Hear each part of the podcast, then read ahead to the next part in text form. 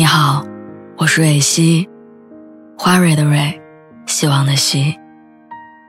今天你还好吗？你可以在微信公众号和微博中搜索“蕊希”，每天晚上我都会用一段声音陪你入睡。听完今天的故事，祝你晚安，做个好梦。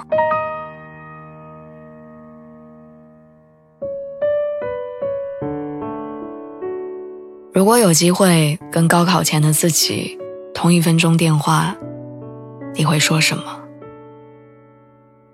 前不久的一个下午，我和朋友去一家文创店闲逛，遇见三个穿校服的男生，他们正在低着头挑东西，从可爱的贴纸到粉红色的发卡，再到明星同款的周边。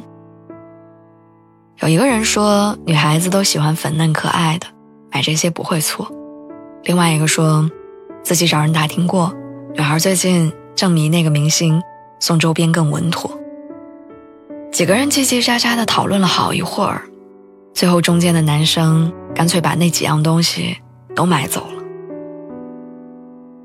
他们的背影从那个文创店门口消失的时候，朋友在我的耳边感叹了一句：“年轻真好啊，朋友和爱情都在身边。”我不知道多少人青春期的喜欢能像那个男生一样被大大方方的表达出来，但至少在我的十八岁里，喜欢还是一个需要被拼命隐藏的情感。我有一本同学录，同学录的第一页只写了七个字：“祝你考个好大学。”很官方的祝福，很漂亮的小楷字。相比于其他人花里胡哨的字迹、调侃的话语以及郑重其事写下的各种联系方式，这一页纸真的显得过分寡淡。但只有我知道，为了能得到这句祝福，我攒了一个月的生活费，买了当时精品店里最贵的同学录。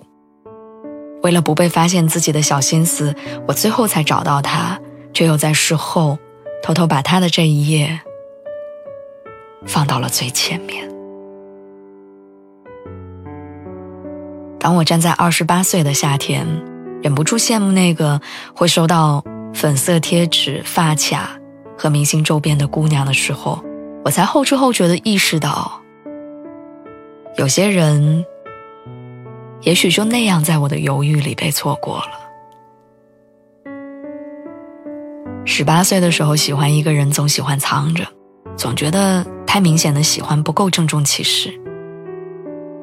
但后来你会发现自己酝酿的来日方长，其实只是彻底错过的开场。只是真的很可惜，我连失去都不怕，却害怕把喜欢两个字说出来。不管最后结果如何，都应该让他知道。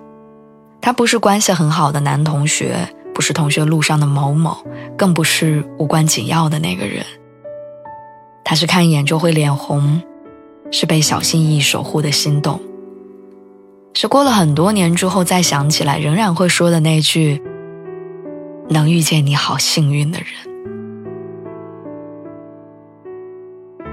请回答：一九八八里，班主任曾经对自己的学生说：“孩子们。”虽然现在很累，但等你们以后年纪大了，生孩子过日子的时候，会发觉现在是最好的时光。而现在的你们，又怎么会懂呢？时间回到十年前的夏天，高考的前夕，我的班主任也曾这样苦口婆心的劝诫过我们。但那个时候没人听进去。马上考试的紧张和终于逃脱题海的兴奋，让十八岁的我们来不及去想这个夏天对于我们漫长的以后来说，到底有着怎样不可替代的意义。那时候我们每天都在想，什么时候学校能大发慈悲，把教室里的老旧风扇换成大功率的空调？什么时候？打瞌睡不会被突然叫起来回答问题。后来所有的那些都成真了，可是快乐却并没有变得更多。办公室里没有人用老风扇，但空调仍然吹不散生活里的麻烦。背不下数学公式的你，如今能把各种成人规矩倒背如流。没人关心你打不打瞌睡，大家只关心你月薪多少，什么时候买房，买了多大的房。我不想片面的说大人的世界有多无聊，但再厉害的大人，也会有无能为力的遗憾。告别是人生永恒的命题。高三的夏天，真的会把很多不经意的再见，变成再也不见。回到开头的那个问题，就算我能准确的说出十八岁那年的电话号码，也不会有十八岁的我来接通那通电话。单向的人生里，遗憾和后悔是最没用的情绪。有句话不是说吗？总有人正在年轻着。有些事儿，我们没有机会了，但你们还有。如果有幸能被十七八岁的你看到上面的这些碎碎念的真心话，我只想告诉你两个字：珍惜。珍惜现在还能当面说出口的喜欢，珍惜傍晚还能陪你吃冰棍聊八卦的朋友。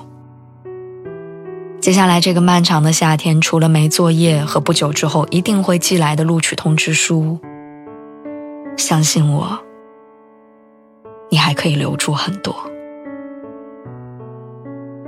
总之，尽全力去爱，去奔赴，去享受，去经历吧。希望将来有一天，你向别人讲起这个夏天的时候，只有感激跟庆幸。